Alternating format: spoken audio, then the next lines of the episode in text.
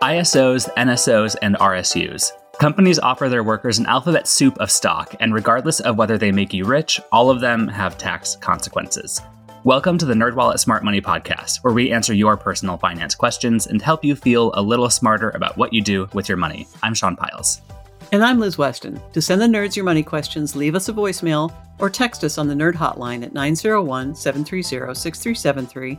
That's nine oh one, seven three oh, NERD. You can also send your voice memos to podcast at nerdwallet dot com. Follow us wherever you get your podcasts to get new episodes delivered to your feed every Monday. And if you like what you hear, please leave us a review and tell a friend. In this episode, Sean and I answer some listeners' questions about investing in your own company's stock. But first, in our This Week in Your Money segment, we're talking about the fifty thirty twenty budget and whether it still makes sense in a world of high housing costs and inflation. I think we should start by giving a quick rundown of the fifty thirty twenty budget. So in a nutshell, you take your after-tax income and fifty percent goes to must-have expenses, things like shelter, food, transportation, minimum loan payments, insurance, et cetera. And then thirty percent goes to wants. That's clothes, eating out, vacations, travel with your friends. And then twenty percent is supposed to be allocated towards extra debt payments and savings.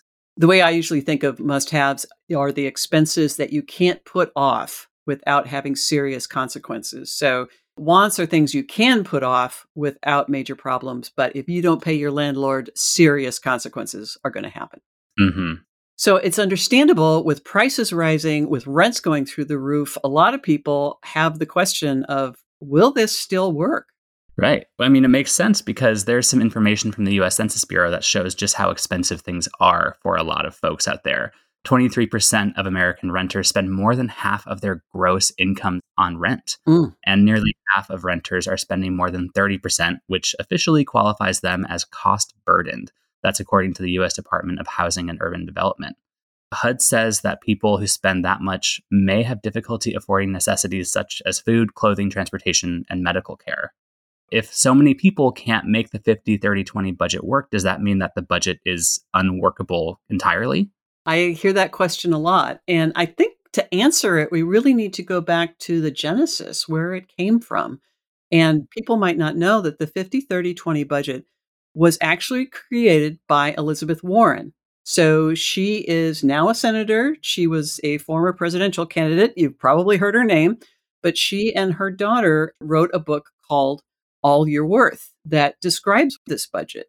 And in her previous life, Warren led the Consumer Bankruptcy Project at Harvard University, and she researched how and why Americans were going broke, why they kept filing for bankruptcy. What she found was that rising living costs and stagnant incomes were causing people to stretch farther and farther to cover the basics.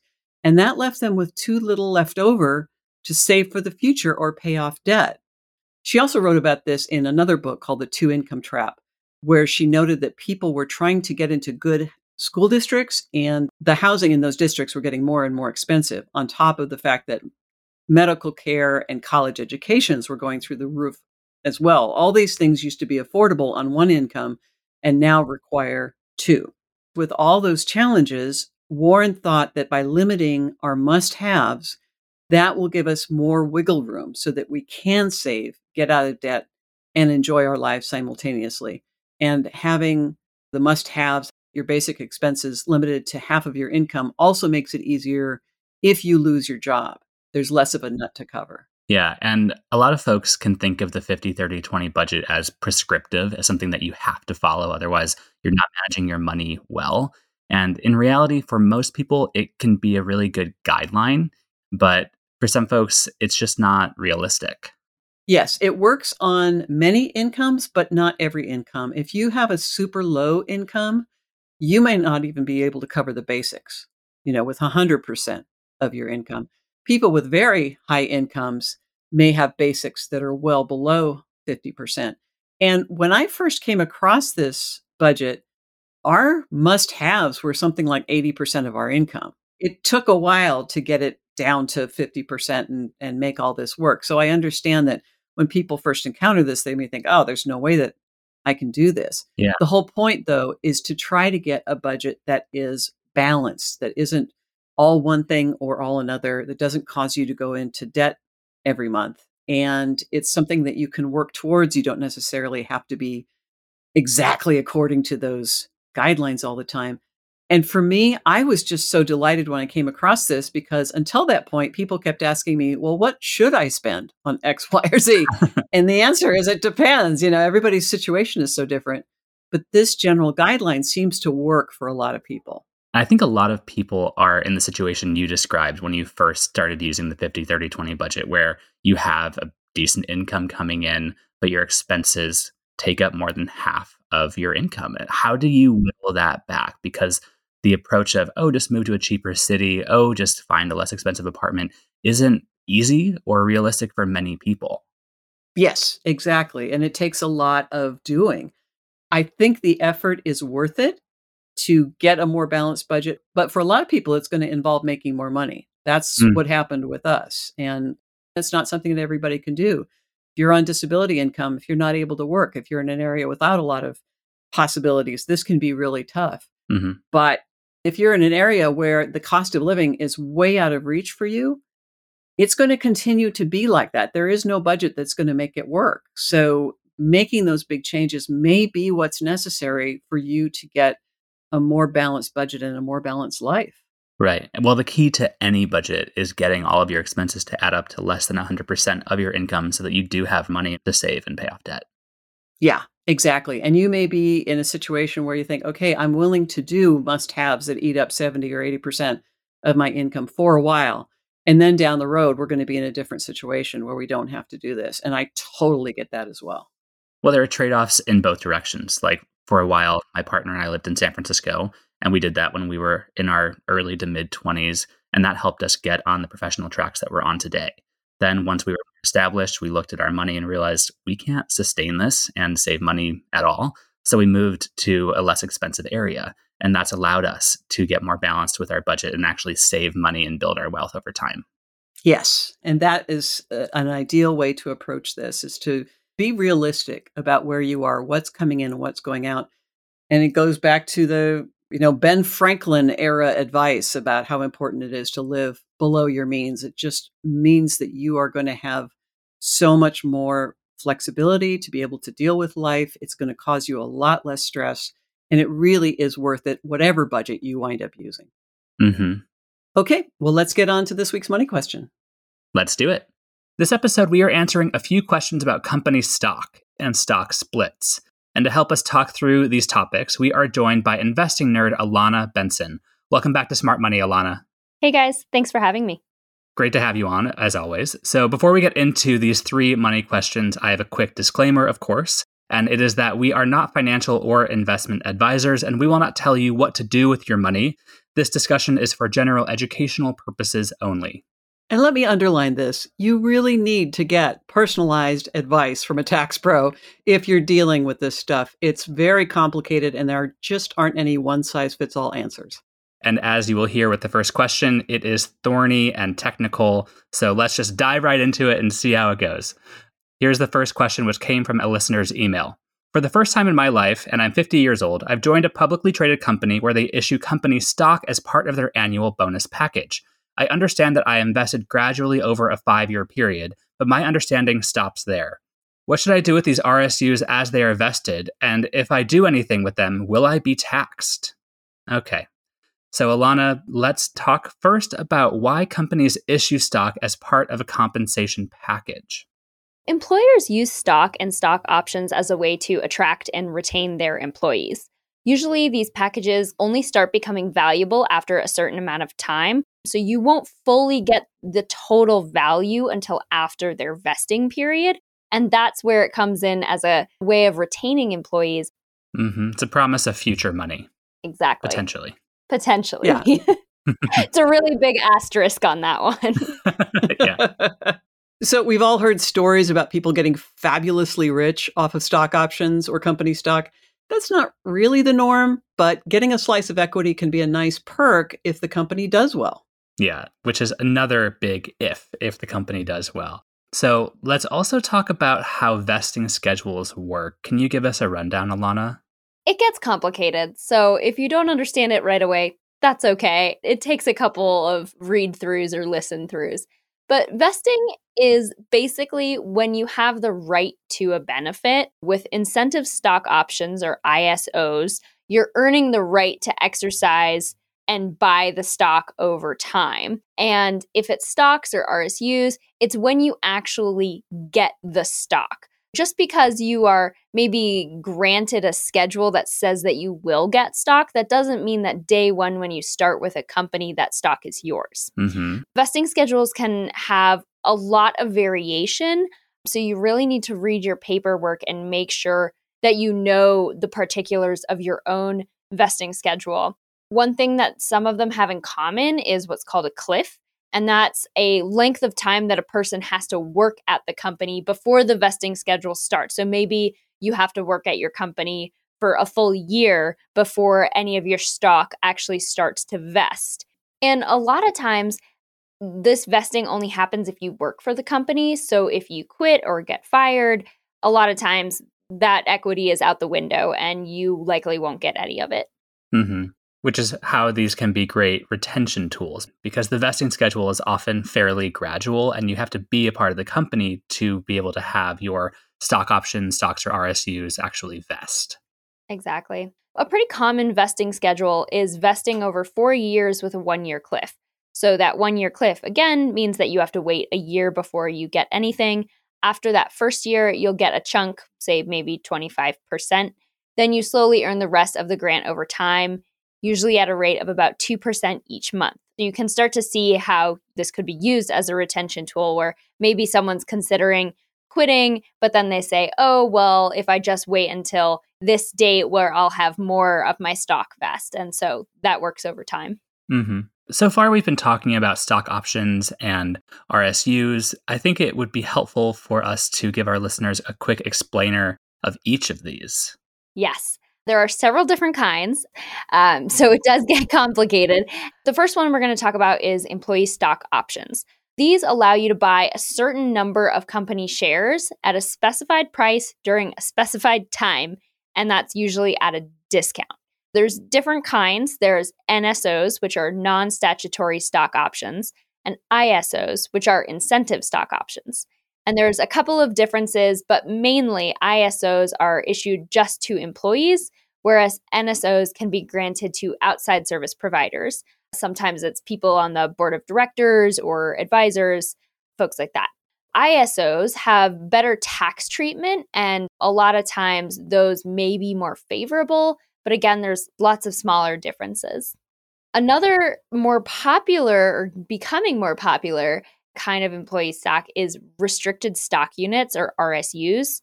These are similar to stock options, but you don't actually have to purchase them.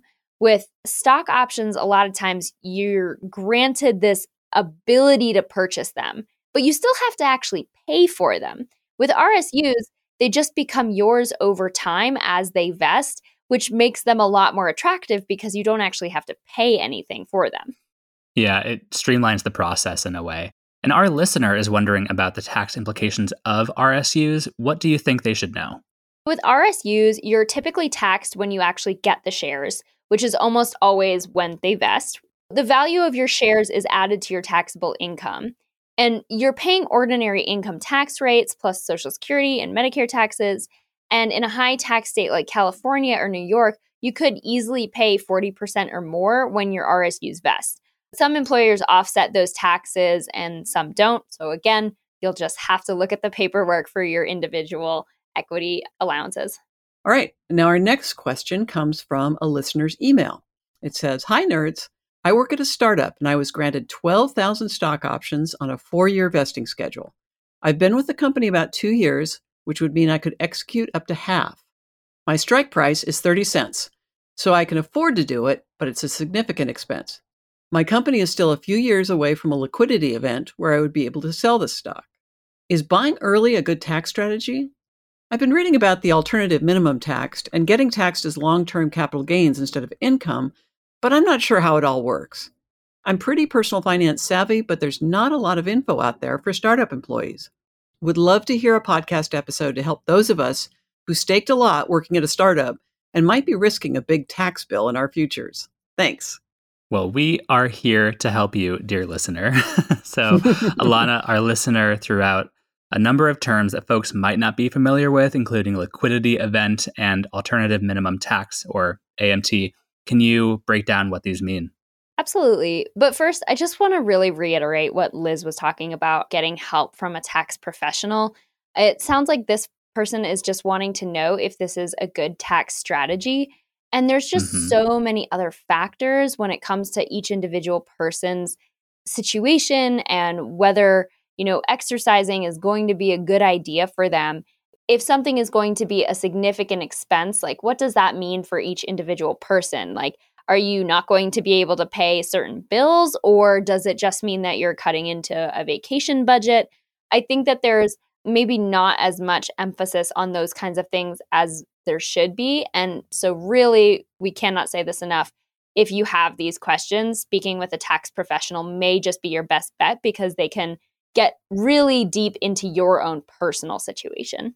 Yeah. And often when it's your first time thinking about company stock, if you have access to it, you don't know what you don't know, but mm-hmm. a tax professional or a fiduciary financial planner will know what you don't know and will help guide you through this tricky area so that you can make the right financial decision for your own personal goals. Exactly. But let's get into those definitions. Remember that incentive stock options, or I S Os, give you the right to buy your company's stock at a discount.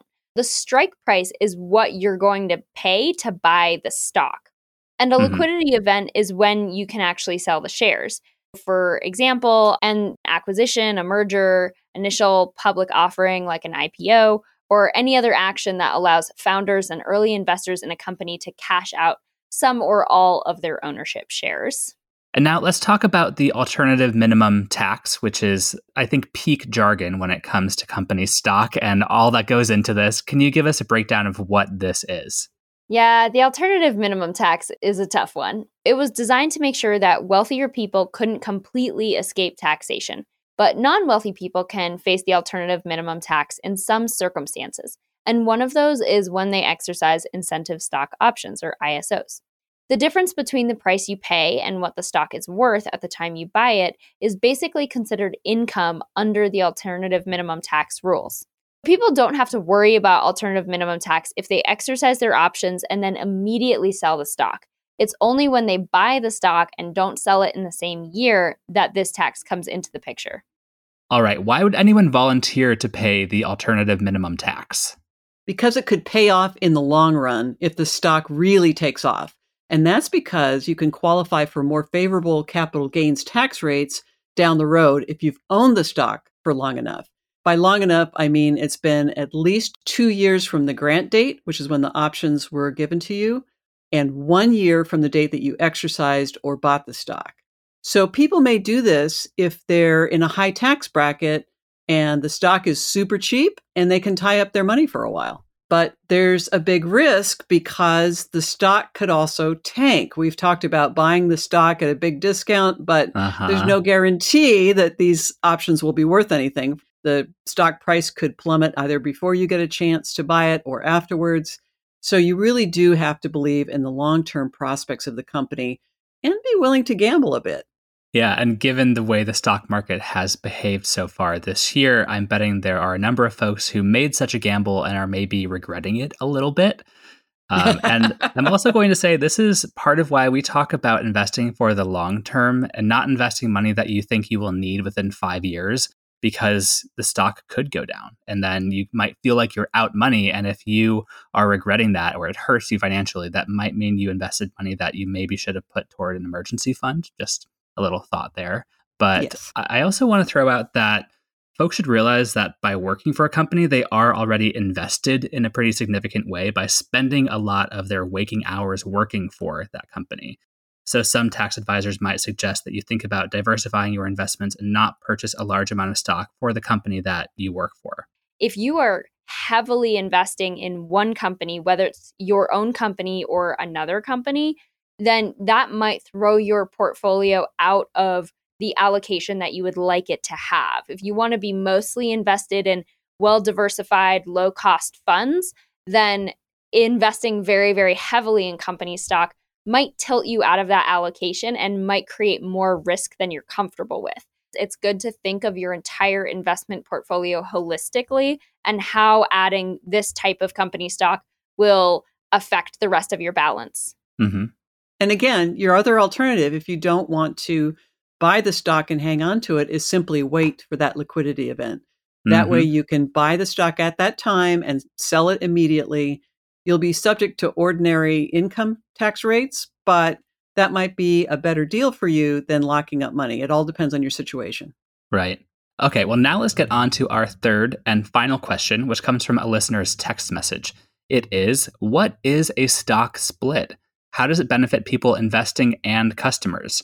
Should I invest before or after the stock split? All right, Alana, more jargon for you to decipher for us. Can you explain what a stock split is and why do companies do this? Stock splits are essentially the way that a company can increase the number of available shares while lowering its share price. This makes a higher cost stock more attractive to smaller investors, and it means they may actually be able to get in on it. So we're going to explain this using my favorite method, which is pizza. Uh, if you just imagine a company's value as an entire pizza, its stock starts trading and say there's like four slices, because that math makes it easy for us. Mm-hmm. So if there's four slices, right, we're going to have a pizza stock split, and then all of those slices are going to get divided once again. We still have the same amount of pizza. And if you owned one slice or one quarter of that pizza, now you own two slices. It's value for value, the same metric amount of pizza, but you're getting two for one. Okay. And what are the benefits of a stock split? Your portfolio could see a benefit if the stock continues to appreciate over time. Studies show that stocks that have split have gone on to outpace the broader market in the year following the split.